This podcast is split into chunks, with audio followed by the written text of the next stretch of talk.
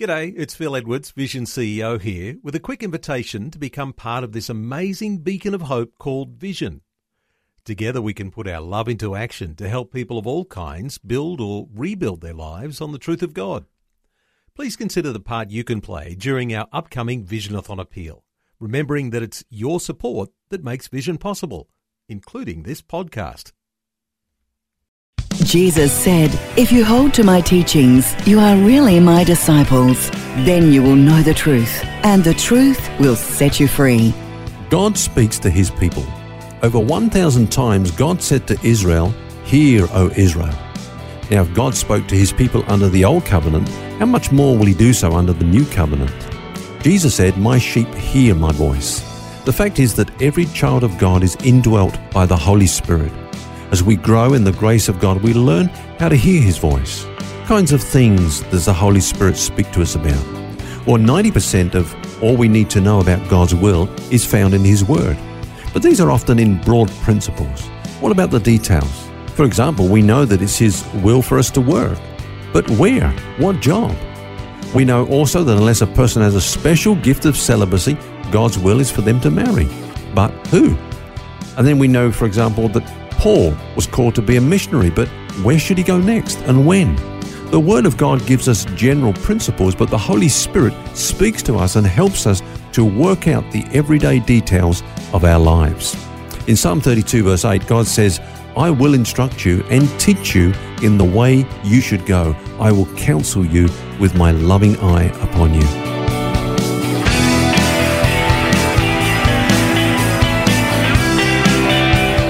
This is Set Free with Ken Legg. And hi, and welcome to the program. It's Phil here, and with me is author and teacher Ken Legg. And this week we're looking at the Holy Spirit, your helper. And Ken, it's a very practical aspect of the ministry of the Holy Spirit is guidance, the things that you've just been talking about. Sometimes it's hard to uh, to hear that voice sometimes, though, but he does guide us. Absolutely. I mean, here we are sitting in the studio, and this message is being sent out across Australia and even beyond. But not everyone will hear it. Now, why is that? Well, if someone is not hearing it, it's not a problem with the transmitter, most likely, but with the receiver. So maybe their radio is not turned on or it's not tuned in to this station.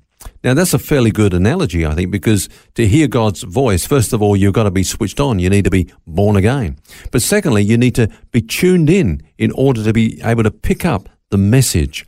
And that's what we're talking about today, Phil, is being tuned in to hear the voice of the Holy Spirit. Yeah, if you can't hear the radio signal, it doesn't mean that it's not there. It's just Yeah. that we're not actually tuned into it. That's right. It's uh, all right, easy said. You get a radio, you switch it on. But when it comes to the Holy Spirit, how do you do it? Okay, well, I think the first thing to be tuned in to hearing the voice of God is that we will only know the voice of God as we live as sons. Jesus said, I don't call you servants anymore, for a servant doesn't know what his master is doing, but I've called you friends because all things that I heard from the Father, I make known to you. So under the new covenant, there's a new level of intimacy based on a new kind of relationship. So what's the difference? Well, when we live as servants, we need rules and we need someone to tell us what to do. Mm-hmm. If you like, it's a second-hand experience of God living like a servant. Somebody tells us what God is saying to us. So the further away you are from the Spirit, the more you will behave like a servant. You'll, you'll need people to tell you what to do.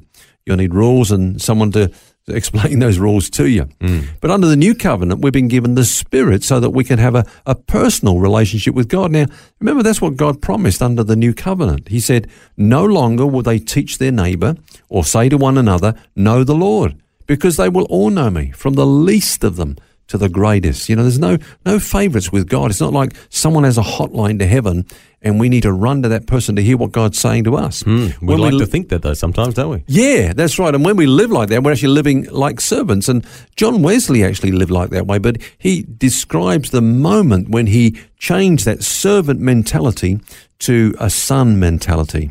And Paul said, if you are led by the Spirit, you are no longer under the law. You're no longer, longer living a rule based kind of existence. One of the great purposes then of the coming of the Spirit is that we, God's people, might make that transition from a servant mentality to a son mentality. Paul said, as many as are led by the Spirit of God, these are the sons of God. It's like so many things in the Christian life. You have revelation of truth. God transforms not only your behaviours, but your thinking. And you talked about this transition just then of servant mentality to son mentality. Yeah. That it's likened to the two covenants, you know, one's under the old, one's under the new. So I guess thinking back to the early Christians who were living under the old covenant until Jesus came, they, they had to make that mm. transition very, very deliberately. They had to really go, we are going to change. Yeah. We have to change. And, and it was a process and a, you know a, a- transition for them that we can see unfolding in the book of Acts, for example, and, and in the epistles. And uh, Paul uses an analogy to try to illustrate that. It's something that they were very familiar with. You know, in the Old Testament period, uh, Paul says the law was like a child custodian. Now, there's a word for that in the Greek. It's the word pedagogue. A pedagogue was someone that was employed by a wealthy Greek or Roman home and given the responsibility of looking after the children. Now, the thing is, the children were heirs in that home, but they were actually treated like servants. They were told what to do. Uh, they had actually very little contact with their parents. Uh, the, the servant was responsible for their upbringing and, uh, you know, they told them what to do, how to behave, and, uh, you know, when to get ready to go to school, all that sort of thing. Yep. So um, the son, though a son, did not have that freedom to make decision uh, decisions themselves. But then, of course, the time came when that child progressed, or if you like, uh, was initiated into sonhood. There was a specific ceremony, a time. Um, if you were a Jew, you were 12. If you were a Greek, you were around about 18. If you were Roman, it could be anywhere between 14 and 17. But that, that time came when, when you no longer were a child, but you became a son, adopted Yeah. as a son. There was a ceremony, and uh, you know the boy might give away his ball, the the girl might give away her doll. She- They're basically saying we're putting away childish things now. We're no longer little kids. We are now grown up. You know we can think for ourselves. We we're old enough to make decisions for ourselves, and so on. And uh, Paul says that that time came for God's people when Jesus came. When the fullness of time had come, God gave his own son. And, uh, you know, we pass from being servants to being sons. I think we could do well to have that kind of thing in our society now where we have that ceremony, but we actually have, need to do that in our own lives, really, is what you're saying, isn't it? In practical terms, how does it work, though? How do we know to how to hear God's voice? Yeah, the, the practicalities of it. I, th- I think that's important that we just talk about those for a moment. The first thing, Phil, is to remember that Christ lives on the inside. Okay, so when he speaks to us, it's going to be from the inside. A stranger's voice comes from the outside, and with that, there's often an urging, a, a compelling. Um, there's no time to process stuff, but Jesus lives on the inside by the Holy Spirit, and so that voice is going to come from within. The second thing is it's a still, small voice. It's not a spectacular voice. I think some people still got this mentality of an angel is going to appear. There's going to be trumpets. There's going to be a loud, audible voice and uh, something that's just not natural. Now, how do parents talk to their children? You might say, well, that's a bad example because often they're raising their In a voice. loud but- voice, but yeah. Come on. I mean, in the norm, it's just a normal voice, a normal tone. And uh, we can expect that God will speak to us in that still, small voice. I think an, another thing, this is a big thing, is that it's characterized by peace. The Bible says, let the peace of God rule in your hearts. That word rule means to arbitrate or to act as a mediator or even an umpire. You know, an umpire says this ball was in or this ball was out.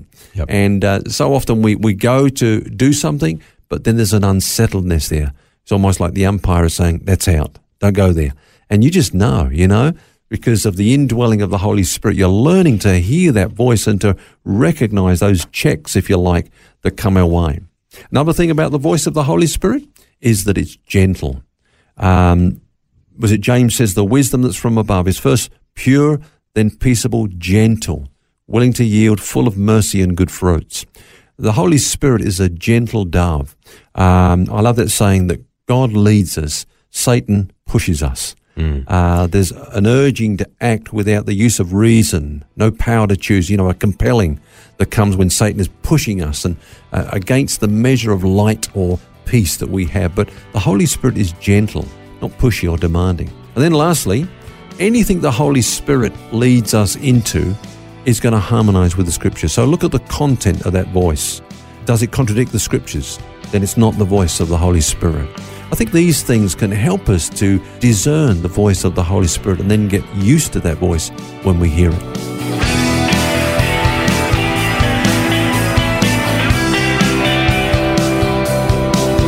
A good reminder that God has given us a helper, the Holy Spirit. And we'll have more on this subject tomorrow. Until then, remember you don't have to carry that baggage. God wants you to be set free. For books, DVDs, small group studies, and other resources from Ken Legg, including the book New Covenant, New Glory, which features topics from today's message, visit the Vision Christian store at vision.org.au. That's vision.org.au.